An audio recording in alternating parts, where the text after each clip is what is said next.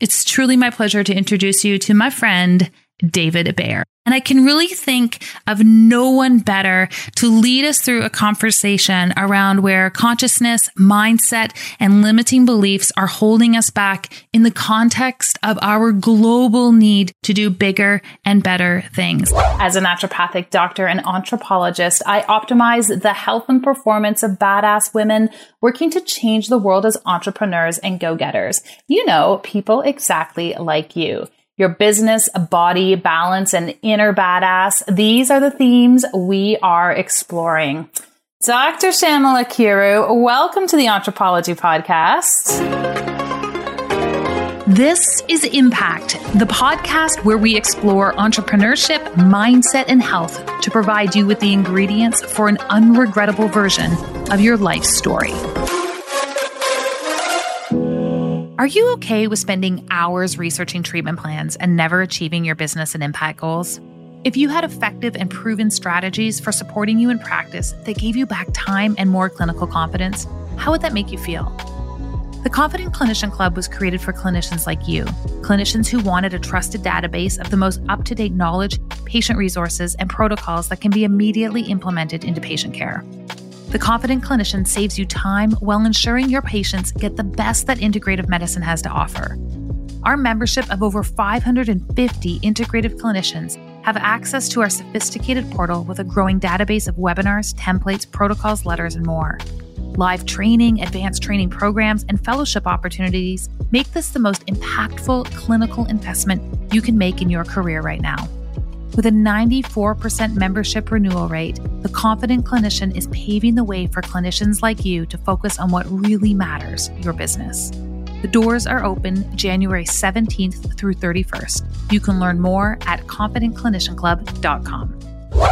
Thank you so much for having me. I'm excited to be here. Well, you are coming back, which is really exciting. And uh, we had a we had a conversation a number of weeks ago around communication in high performance relationships, and I invited you back because right now we are all facing something totally unprecedented, uh, which is an unlimited amount of quality time with the people we love, which maybe was a dream for many of us uh, eight weeks ago. And now with the advent of uh, COVID-19 and um, the escalating efforts to contain that virus, we are all being asked to stay home. And what it's doing is it's putting a different onus and different pressure on relationships. And, and in particular for, um, for my audience, we're working, we're entrepreneurs, we are working. And um, there are so many different pieces that that we need to balance. And so I'm really excited to not only release this episode in a few weeks, but in particular, be able to have this conversation so we can add some value today.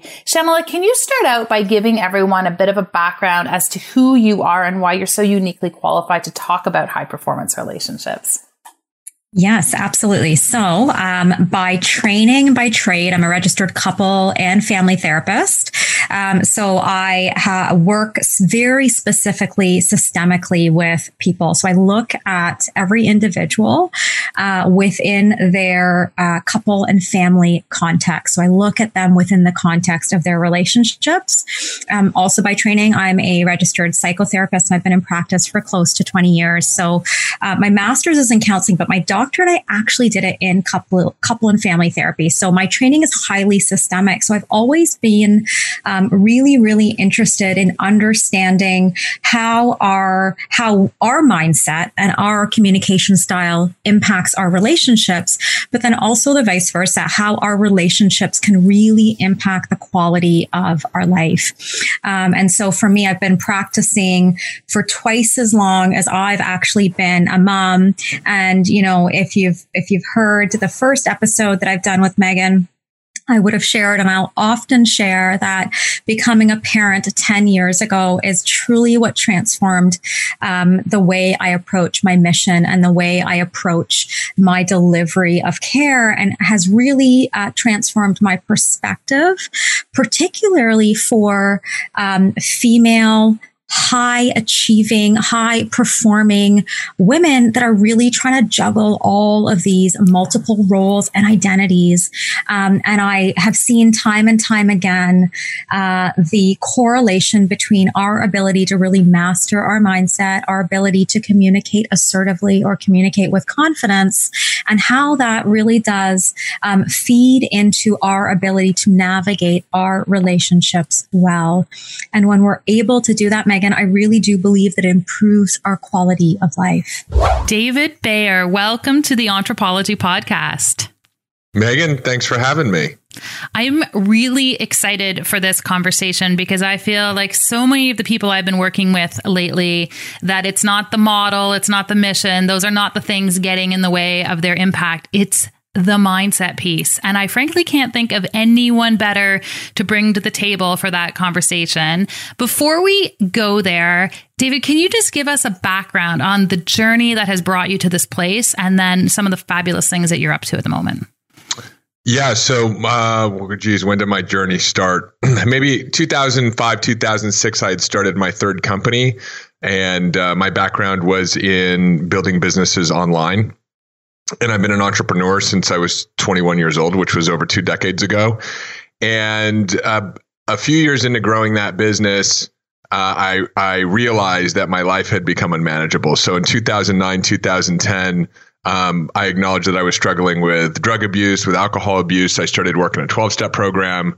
And I happened to be working with a therapist who spent a lot of time explaining to me how the addicted brain worked. And um, it, it was through a series of synchronicities that I got exposed to uh, personal development, to wisdom teachings, to uh, metaphysics.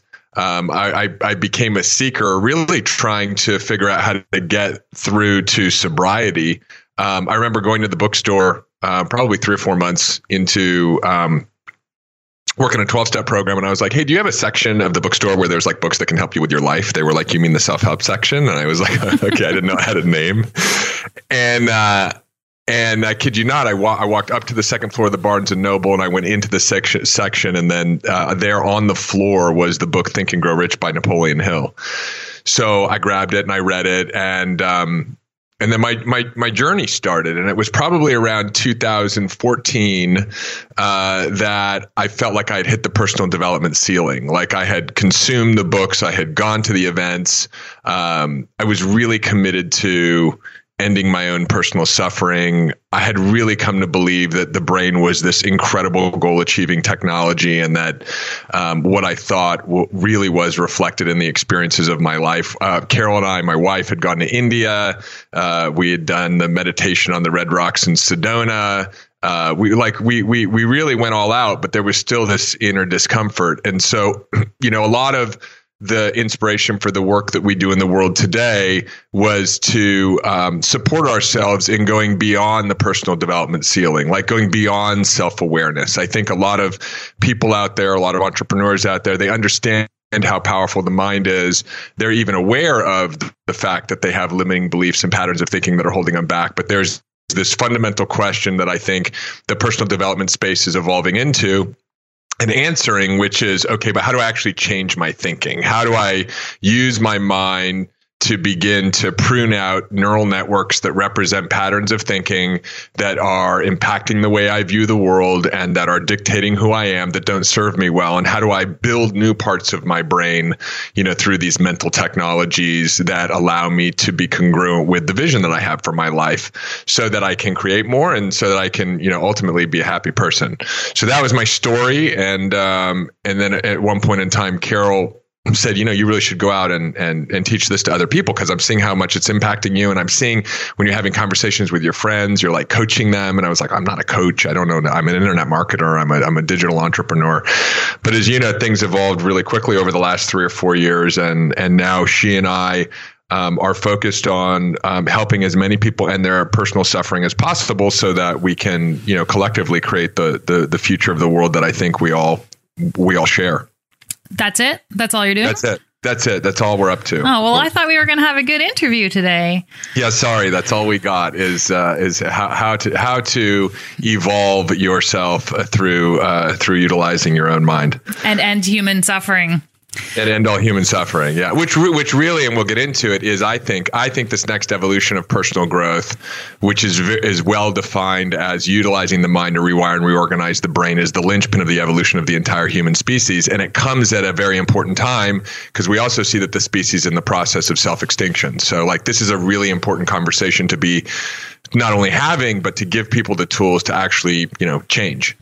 What is some of the advice that you are giving couples right now with respect to the inordinate amount of time we're getting to spend together. And this isn't honeymoon time. This is high pressure no. time. Yeah. So how, how does that, how does that play out in a relationship and what can we be aware of? Right. Right. Yeah. Great question. And when we started our conversation today, um, you did this really great intro and you used the idea of, you know, we've got this excess amount of quality time together. And I, I've come to know you for quite some time. And so I know sarcasm is, is what? What are we talking about you know. Um, and I, I, and so I, I caught that, but I want to use that as sort of a jumping board for the conversation around really um, what is needed, especially now to navigate these relationships well. And not only navigate them well, but to actually um, continue to be able to invest in these relationships, our primary relationships. And I mm-hmm. think we have a real opportunity to do that, right?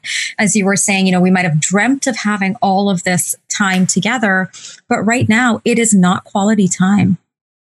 It is time that is filled with stress and pressure and uncertainty and unknown. And when we look at the couple system, it is actually strongest when each individual is executing at their fullest potential. Mm.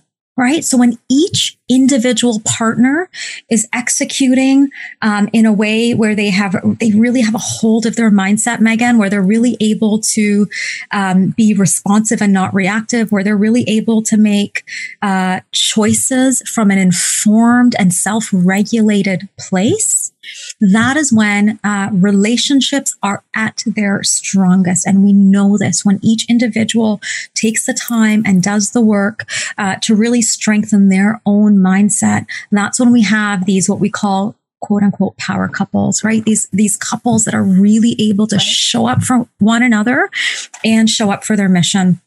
And so what's happening right now is that for every single person, our mindset is being threatened in a way that we have probably never experienced. And part of that is because we're all in this together, right? So at a time where let's say, you know, I might have been really struggling. I mean, my, uh, the hardest time of my life was when I was a new mom. You know, not everybody in my circle was struggling with that. So I had friends I could go to. I could go to my mom, right? Like I could go to these people and get support.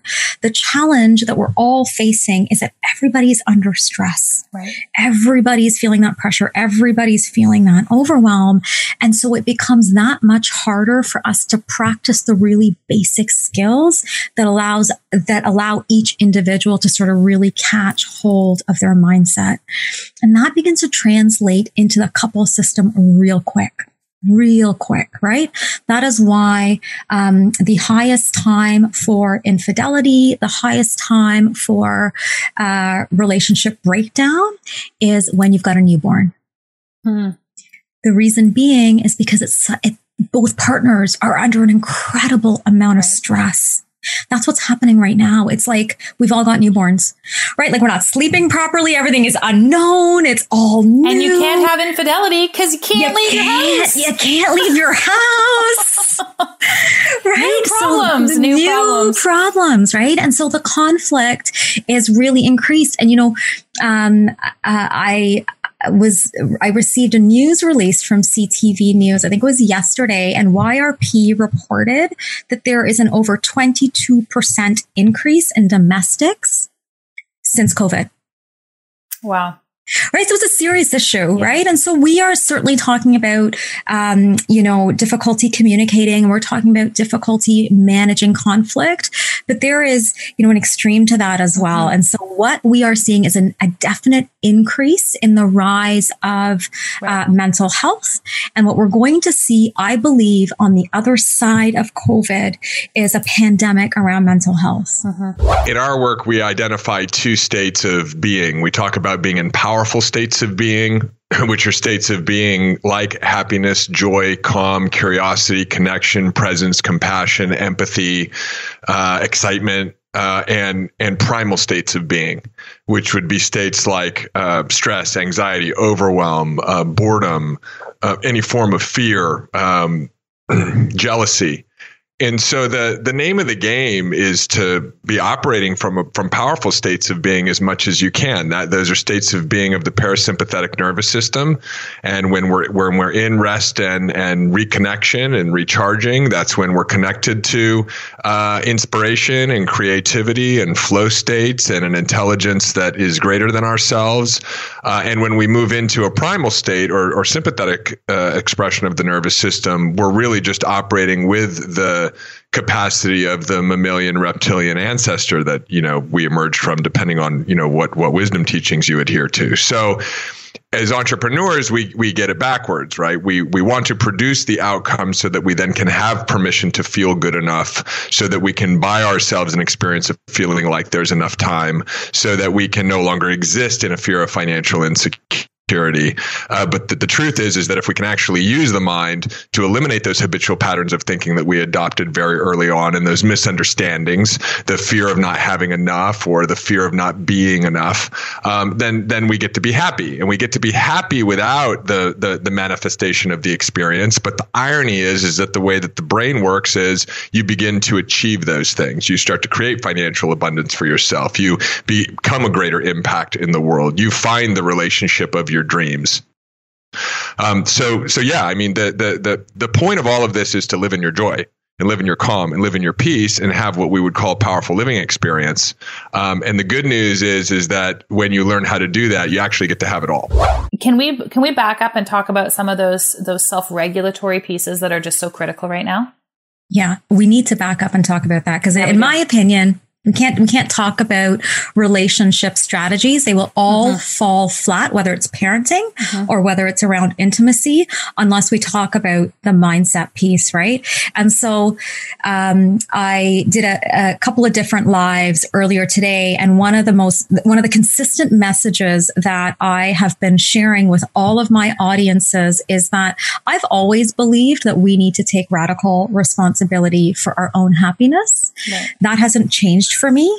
Um, the intensity with which I believe that and the uh, urgency with which I am coaching people to do that uh, has increased. We, we have no choice right now but to take radical responsibility for our mindset, each mm-hmm. and every one of us. Mm-hmm. Because if we don't do that, Meghan, we can't be there for our kids. We can't um, negotiate and navigate our relationships with our partners. And we certainly can't show up in our, like with our professional selves, right? And so now more than ever, it is so important, guys. Like, um, you know, uh, pre COVID, you know, if it was sort of like a nice to do, like to practice self care and to, you know, be super aware of your negative thoughts and to, you know, um, take a walk and, and, you know, all, if those were all nice to do's, um, the I think the game has changed in that sense. The rules of the game haven't mm-hmm. changed, but the importance of the game has changed. Right. These are now non-negotiables for all of us. We absolutely have to be accessing every tool in our self-care mindset toolbox right now. Right. Yeah. Yeah, it's such it's such uh well, I mean it's such timely advice and I agree with you around the imperative pieces. There are things right now that you can't let slide. Uh, and we know, I mean, we're also seeing statistics around alcohol consumption. We're seeing the, the reality is, is there are, are such better adaptive mechanisms to be able to handle the stress. But the, the challenge is, is because the stress is so big, if we don't have those mechanisms in place beforehand, then now is nece- not necessarily the easiest time for people to start to make that that switch. What I do find is sometimes easy for people is if we can quickly switch the paradigm with which they mm-hmm. are viewing the problem. And I know you traditionally have really great advice around the management of anxiety. Like how do we, how do we start to break it down and put it into a framework so that we can assess what we can, can control and can't control? Can you speak to that a little bit? Because I actually think it's just such a, a brilliant, quick triage mechanism to move people out mm-hmm. of that mm-hmm. reactivity. Yeah, yeah, I love it, and it's it's um and and you and I have chatted quite a bit uh, over the last little bit, and I'm going to share a strategy in just a moment. But I always need to give context. The, the strategy I'm about to share with you guys is not COVID specific. It is not pandemic specific. It is a tried and true strategy that we uh, can implement and should implement at every stage, at every developmental stage. I use this with children in my practice. I use this with my own child. I use this with myself. Um, it is, it is just, it's a life skill as far as I'm concerned in terms of how you can uh, really take stock of your fears, your anxieties, and your worries. Okay. Uh, because fears, anxieties, and worries are all simply driven by your thoughts. That's all they are. They're just a reaction to your thoughts. They're an emotional, visceral reaction to the thoughts that you're having. And one of the, the simplest ways, it's not easy. I should preface it. It's not easy. It's going to take work and you're not going to feel like doing it most moments, but it is quite simple. You're simply going to grab, um, uh, like you're going to grab little clipboard. You're going to grab a pen. I always like to, I'm just going to show you, I always like to just draw two columns on my page. Let's see if I can do that. I don't know if you can see, you probably can't see. I just cut my page in half. Right. And on the left side of the page, what I will write down is I will write down all of the things. First of all, I'll identify the worry. So I'll start with I feel worried or I feel anxious because I think. And sometimes, you know, especially right now with, uh, with worry, anxiety, and fear, we might have 10 thoughts that drive one feeling. We might have 10 thoughts that leave us feeling worried. So you're going to write those down, right? And then what you're going to begin to do is you're going to identify what you can control about those specific thoughts on the left hand side. And then on the right hand side of your page, you're going to write down all of the things that you cannot control. Okay. And I'm going to give you a little hint. Uh, to help you navigate this exercise well. And you might want to jot this down if you've got your phone or paper pen with you. The only two things we can control are our thoughts and our actions. Stop and say that again. I'm going to say, I was, we know each other too well. I know. I like to repeat myself when it's super important. Yeah, this is important. The only two things that like, and this is every single person on the planet. The only two things we can control are our, what we think and what we do. It's, it's that small, that list, right? When you're generating the list of options, you need to be creative right now because crisis requires creativity to move through. You need to be creative with your options. It's not going to be the options that you had four weeks ago. Right you need to be creative with what your options are for what you can control, but you can control what you think, right? Mm-hmm. Simple, not easy. And you can control what you do. Simple, not easy, right? Yeah. And then you're going to go to the right hand side and then you're going to write down all of those things that none of us can control. And guess what, guys? We're all in the same boat on that list. That list, it, like we all share that list. We, there's tons of stuff we can't control. And there's tons of stuff being thrown at us, constantly reminding us of all the things we can't control. You're going to write that list down because you're going to take it out of your head. Because when you take it out of your head and put it on paper, you interrupt the cognitive pattern of ruminating, which is what drives anxiety. Ruminating is, is turning over a thought that you're not going to action again and again and again in your head and going nowhere with it like a hamster on a wheel. And you're going to write all those things down. And the the thoughts or the the ideas on the right are all the things that you need to move towards acceptance on.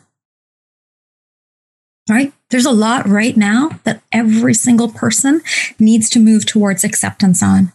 And that is going to be your number one critical strategy for managing your anxieties and your worries and your overwhelm right now and you can, you can do this as an adult. You can do this with your children in a really simple way, right? You can brainstorm this with your children mm-hmm. and help them to really identify at a very young age and equip them with this critical skill in terms of emotional intelligence, in terms of identifying the difference between the things we can control and the things we can't.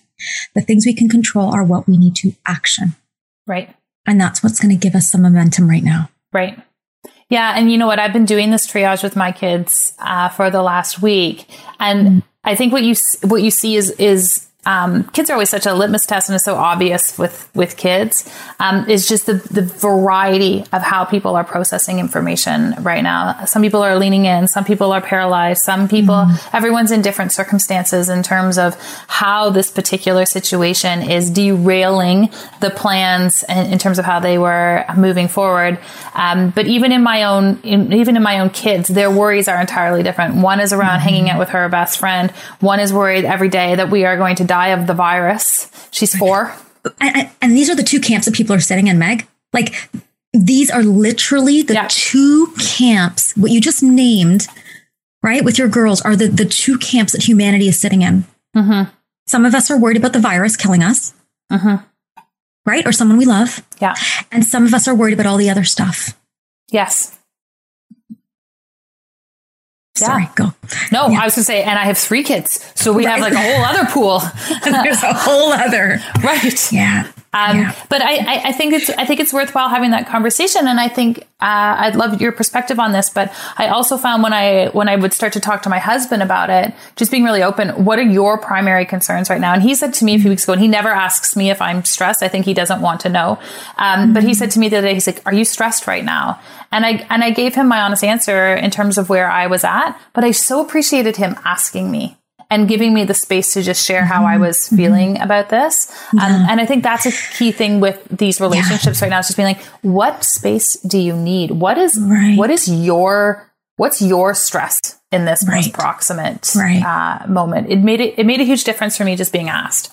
Of course, of course. And, you know, like I go back to the stage, you know, of having a newborn, right? I go back to that only because it's, it's one of the few times uh, within a couple's life that they are experiencing almost, not exactly, but almost the exact same levels of stress around the exact same thing right? It's it's there's such a there's such a parallel meaning the two process. people are experiencing the two people stress, within yeah. the it's it's right. It's one of the very few times that that that happens for a couple, right? Mm-hmm. And you bring up such an important point because what often happens, what often gets in the way at that time is people are so damn afraid mm-hmm. of asking each other, mm-hmm. okay? Because we're afraid that our partner's going to go, no, I'm not. Like yeah. I'm, I'm, I'm losing my marbles right now. I cannot hold it together. Yeah. Right. Uh, we're so afraid of what that other person is going to say that we often don't make space to hear it because we're afraid we won't know what to do with it. Yeah. And I think that's, that's what's happening right now. Yeah. Right. Like one of the biggest sources of stress, conflict, um, one of the biggest things we see in uh, couples therapy is couples fighting about money. Mm-hmm. It's it's one of the top things that couples fight about is money, and everyone is feeling the financial strain right now, right? Mm-hmm.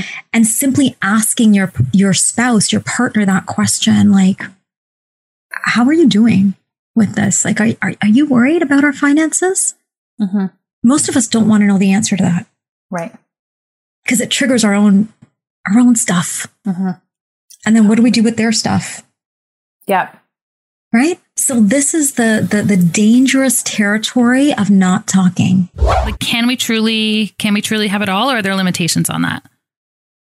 Yeah, I mean, we we can have everything that we want, especially when the wanting is coming from an authentic place and it's not coming from a place of trying to um, j- justify uh, an unreality that we're experiencing. You know, if if you're trying to create success in, in, order to combat the feeling of not being good enough, um, then it, it, may be hard to attain that. If you're wanting to achieve financial security from what we would call a, a false belief that somehow you don't have enough, or you may not have enough, or that you may, you know, go without, um, which has never happened in your life. You've always had enough, and you have enough right now, and you will always have enough.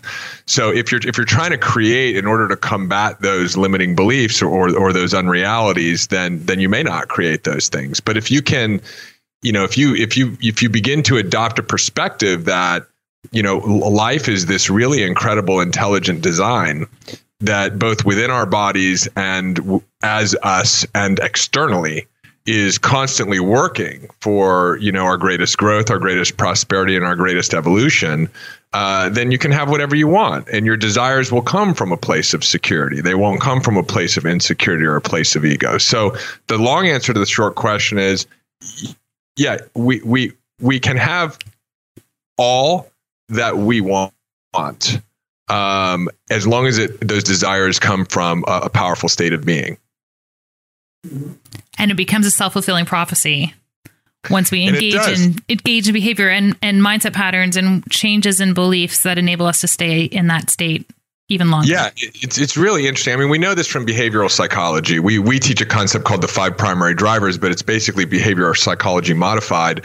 That that your beliefs, which are established at a very early age, uh, as we begin to give meaning to the experiences of our life, or as we adopt the meaning that our parents gave to the experience of life, or or, or other students uh, who we commingle with in education, like we develop these core belief systems. Like if you want to do it right, you have to do it on your own, or money's hard to make, or um, in order to have everything you want in your life, you have to sacrifice, or there's not enough time, or whatever it is. Like there's you know almost an infinite number of patterns of thinking that become part of our core belief system and now as adults on a moment by moment basis we can only have thoughts that are correlated with those those core beliefs. So you know if you believe there's not enough time you're all always going to have pressure producing thoughts because your your beliefs your your thoughts are an extension of your core beliefs and then you experience those thoughts as feelings.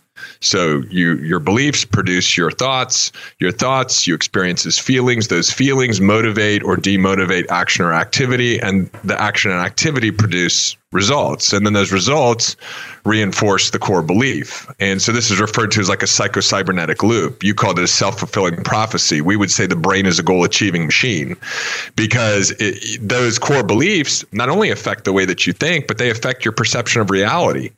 They they drive your unconscious behavior. So for example if you believe that you know you're you're not worth it and uh, and are not worth the prices you justify for the service that you provide to the world um, you're unconsciously going to decide to sit next to someone at an event who's going to express an interest in working with you. And then as you have your enrollment conversation they're going to go well i don't have the money to afford you and so this this is the the the science and psychology of how our beliefs begin to perpetuate themselves into the experiences of our lives. You know, if we if we for example find someone whose messaging isn't very good, we often find that they don't believe that their voice deserves to be heard.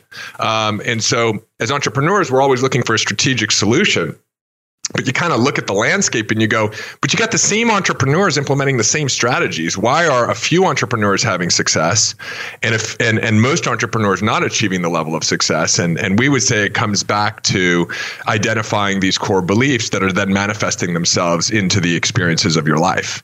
And so how do we go from wanting to want that to from this place of like okay great rather than than living in this fear state mindset of i don't have enough mm-hmm. or and let's say we're talking about money how do i how do i go from like truly feeling that way and maybe even having experiences that reinforce that to authentically being in a mindset where I'm like, money flows to me easily and freely. Like, how do we make it not just a, an affirmation that we're saying, but we truly move into that new belief state? Is it just a matter of like the reaccumulation of evidence or like because I think a lot of people legitimately are like, no, I like I, I actually don't have enough money right now. Am I in denial? Is because I don't feel like denial is a powerful state of being. Yeah, so th- this is more long. This is longer than the twenty minute conversation, right? And and and it's what we try to cover, even though I think we just scratched the tip of the iceberg at, at our three day event, and we go deeper over the course of a year. So the first thing is, is it's a choice, and more specifically, it's a decision. So you you first have to understand the philosophy that we're talking about, so that you can even give yourself permission to decide something different. You you have to understand that the only reason why you aren't experiencing financial abundance is because you've been living from a fear of financial insecurity. And the way that the brain works as a technology and the way that it interacts with the quantum reality is that's what you've been producing in your life. And that the only reason why you believe that is because somebody probably in your family believed it, and that you are a creative technology and that you can make a decision at any moment in time that to, to change. And So, so that is one. And then, as you know, we work people through a process of finding evidence that supports that new decision, which is really activating dormant neural networks that store the memories of always been taken care of. I've always had as much as I needed. That doesn't mean that you may not want more, but you want to be creating more from a place of knowing that you've always had everything that you've ever needed. And so, you know, for someone who says they don't have enough right now, we would really want to evaluate that because language is so powerfully creative. Well, enough for what? Like you've always had enough, otherwise you wouldn't be here. You didn't die. You've always had enough resources. You've always had enough food. For the most part, few people have, you know, been living without a home. And so you have to understand the philosophy, understand the technology, make a new decision, begin to find evidence for it, and be careful of and question the language that you're using. Because if you're using language that's causing you to not feel good or move into a primal state, that's an indicator that your nervous system is telling you that what you're saying right now or what you're thinking right now is not accurate. And it requires deep inquiry. And that's why this is such a beautiful journey because this journey, whether it's from uh, financial insecurity to wealth prosperity, or whether it's from feeling like you're being alone for the rest of your life to being with your soulmate, or whether it's having a powerful message and feeling crappy about it because nobody hears it to becoming a thought leader, that whole journey is about coming to know thyself at a deeper level and removing any of the resistance that's there in the form of thinking and seeing the lies and the untruth that you've been telling yourself while knowing that you can decide something new moving forward, because that's how the technology or the human being operating system works, activating memories from the past, and then doing the work. Because there, we do see that there's like an echo effect. You got to keep in mind, like, when you're changing the experiences of your life, that what you're experiencing right now is based on the decisions and the beliefs that you've had historically. It's based on the current structure of your brain. So the moment you start making a new decision, like I know that soon I will find the man or woman of my dreams, and you see the unintelligence of all the good ones are already taken, you're probably going to go out on a date with somebody you get really excited about, and then it's not going to work out.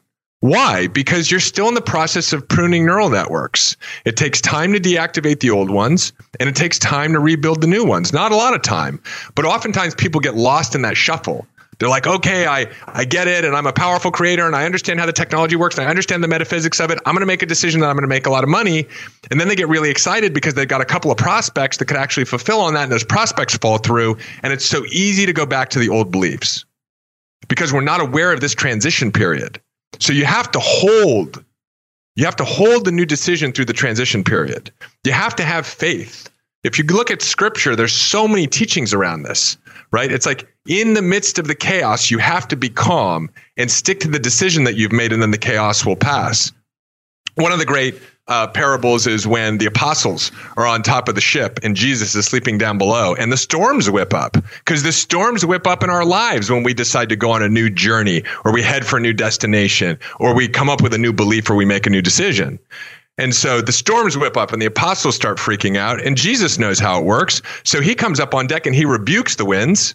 They calm down and he goes back to sleep right? And so we have to be willing to maintain our volition through the the the, the dynamic changes that take place in our life when we decide that we want something else for ourselves.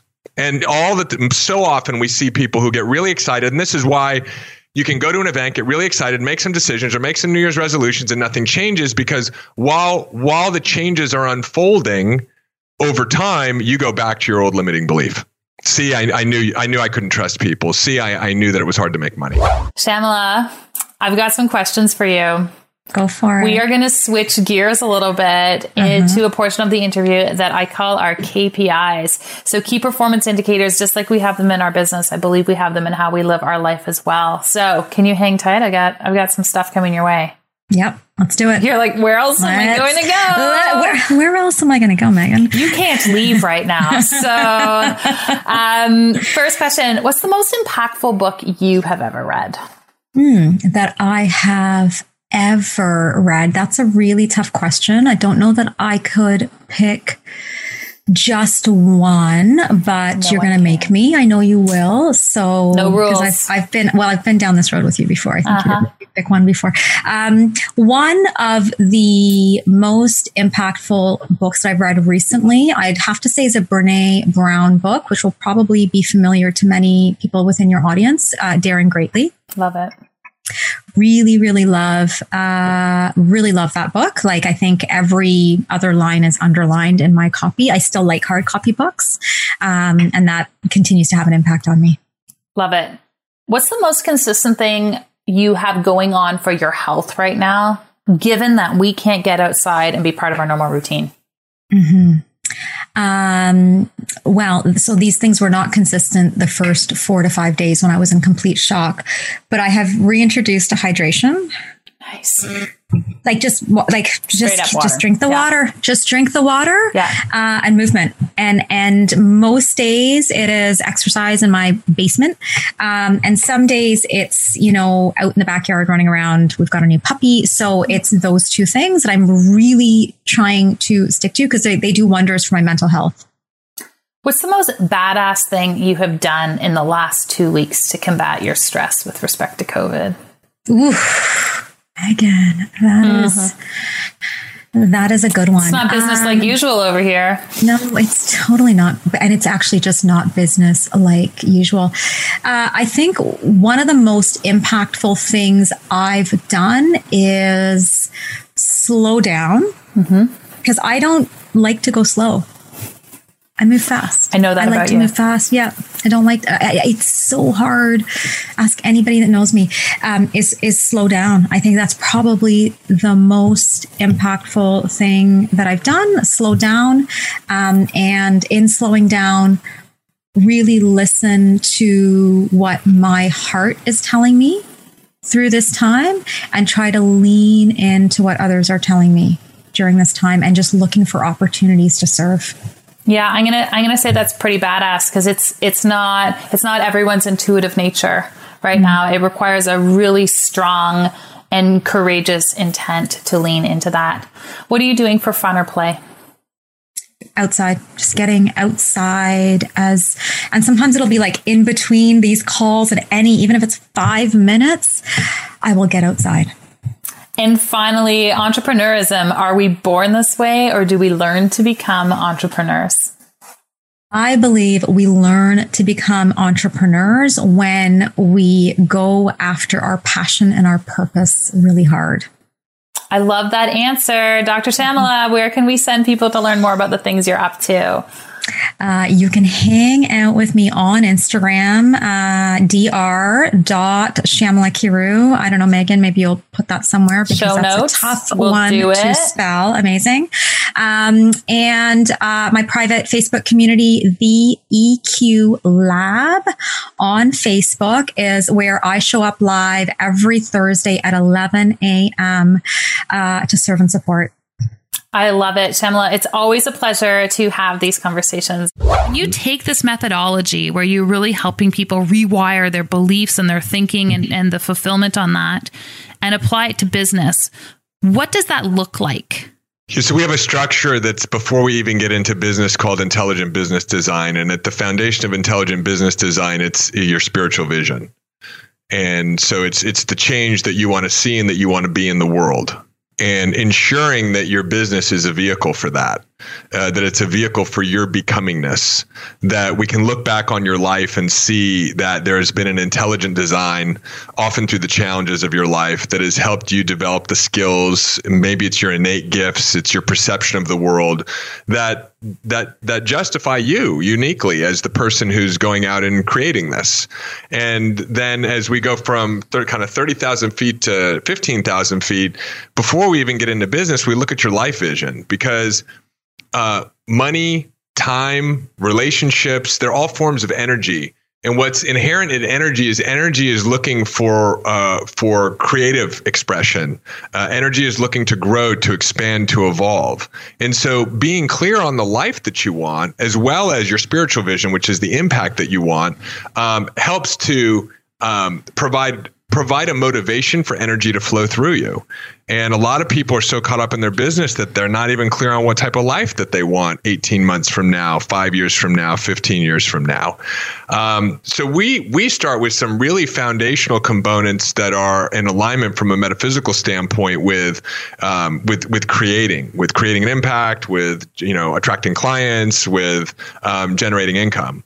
Um, and so once we get clear on that structure and there's five or six other pieces to it, then the first thing that we do is we look at what you believe about your journey of business. You know, what do you believe about what you're offering? What do you believe about your positioning in the marketplace? What do you believe about the goals that you've set financially? Because that's where we're going to start to identify the resistance. And then we clear the resistance out. And once we clear the resistance out, then we can start moving into the tactics and strategies of growing a business. And, you know, we we teach fundamentals around that, right? Like who's your client? How do you separate yourself in the marketplace? How are you structuring your offer? But but we've got to remove the resistance first. So there's this there are these foundational pieces that are really, really big picture. Then there's identifying the resistance that you have and utilizing the tech that we teach to remove the resistance. And then you get into strategies. And what you generally see in the marketplace is people just jumping into strategies.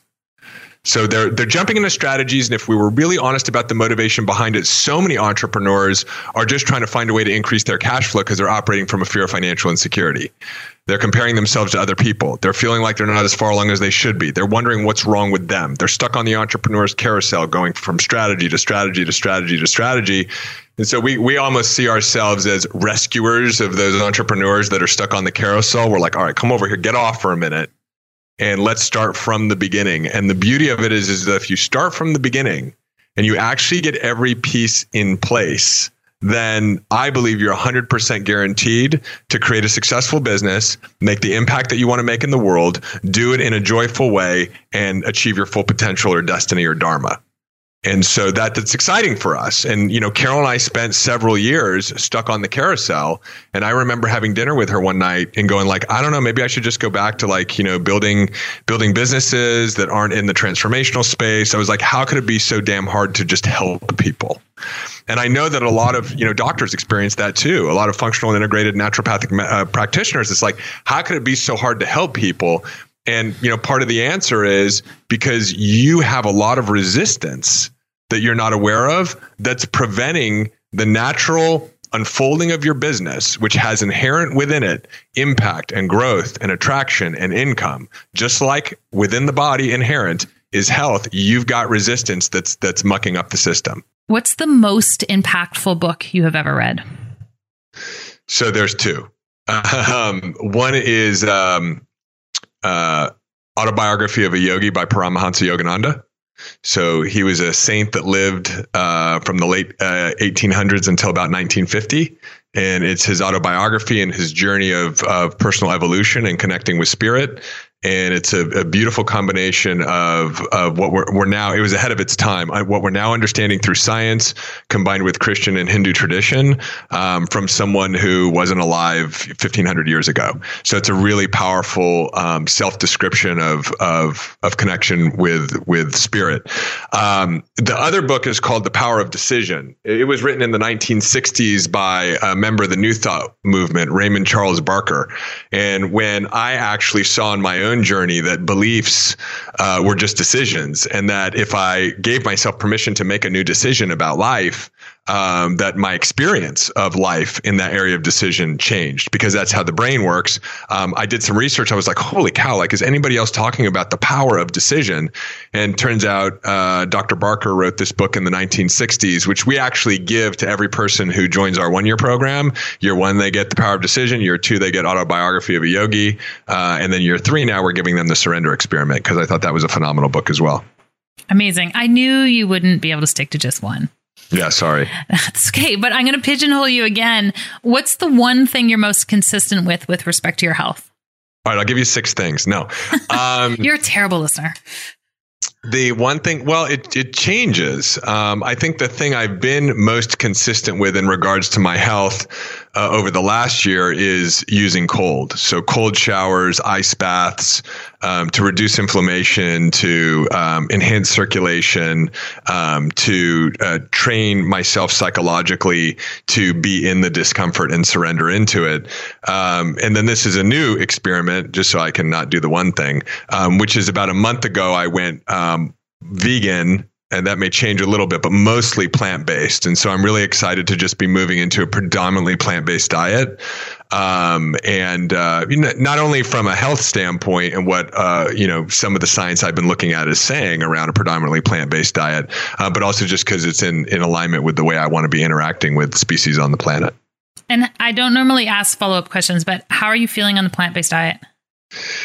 Yeah, so um, my exercise capacity has increased in an extraordinary way. After only five days on the plant based diet, I went from my personal best record swimming in my lap pool, which was 10 laps, to 20, and I could have kept going.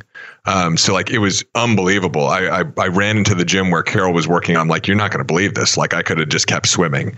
Um, I've found that m- most of the and again the reason why I moved into plant based is because I'm also addressing some challenges. Um, so so everything I'm feeling is behind the challenges. Uh, but I've also noticed that my brain fog is gone, um, and I've also noticed a, a significantly greater amount of calm uh, and I've also noticed a reduction in just ordinary aches and pains in my body.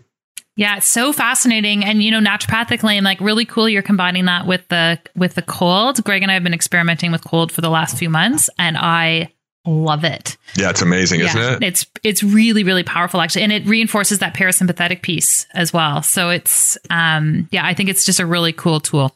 And the third one, just so I can keep cheating, is breath. Like breath work is, I'm still trying to figure out why there aren't breath studios everywhere or why yoga studios aren't combining it with breath work. Um, but doing transformational breath work is is just another you know phenomenal thing to integrate you know and i always look at it as it's like I, if I try to do everything daily and, and regiment myself too strictly, I set myself up for failure.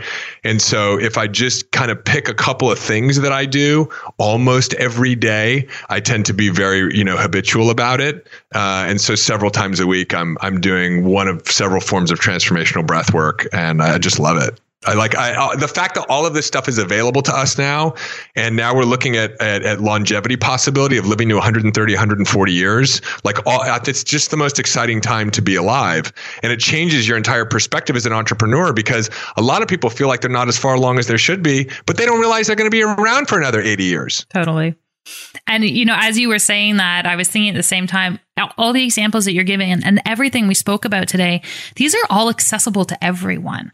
Mm. Like this, this, the power of decision and, and, you know, jumping into cold and, and eating predominantly plants. This isn't, this isn't reserved for privilege. This is, this is accessible to everyone. And that's what makes it so powerful, in my opinion. It, it, I agree with you, except that it's not accessible to people who have uh, developed the habit of operating from a primal state. And that's why we go back to the same conversation because if you're operating from a primal state, if you're operating from unintelligence, if you're entangled with the habitual patterns of thinking that are causing you to feel stressed, anxious, and overwhelmed, then you won't, you, you quote unquote won't have the time to do this. And it's interesting because what that does is it actually changes the stratification of privilege. Like privilege becomes those people who are willing to go there in a mindset or not willing to go there. And it just completely alleviates the criteria of, of, you know, socioeconomic stratification. It's, it's, See, I told you we could do this all day. Hashtag mindset is everything. There you go. What is something totally badass about you that people would not otherwise know? One thing, one badass thing. Um, wow. Uh, the thing that comes to mind is that uh, I I still experience a significant amount of I don't know if terror is the right word, um, before I go on stage, but I do it anyway in front of thousands of people. That's awesome. Walk I think that's badass. Yeah, I think it is too. What do you do for fun or play? Well, normally it's experimenting some other form of personal evolution. Uh, although Carol and I are now looking at taking dance lessons after, you know, we recently got married and we we practiced our dance and we had so much fun with that. I'm thinking of adding dance into our fun playtime. Amazing. And last question for you, David. Entrepreneurism, are we born this way or do we learn to become entrepreneurs?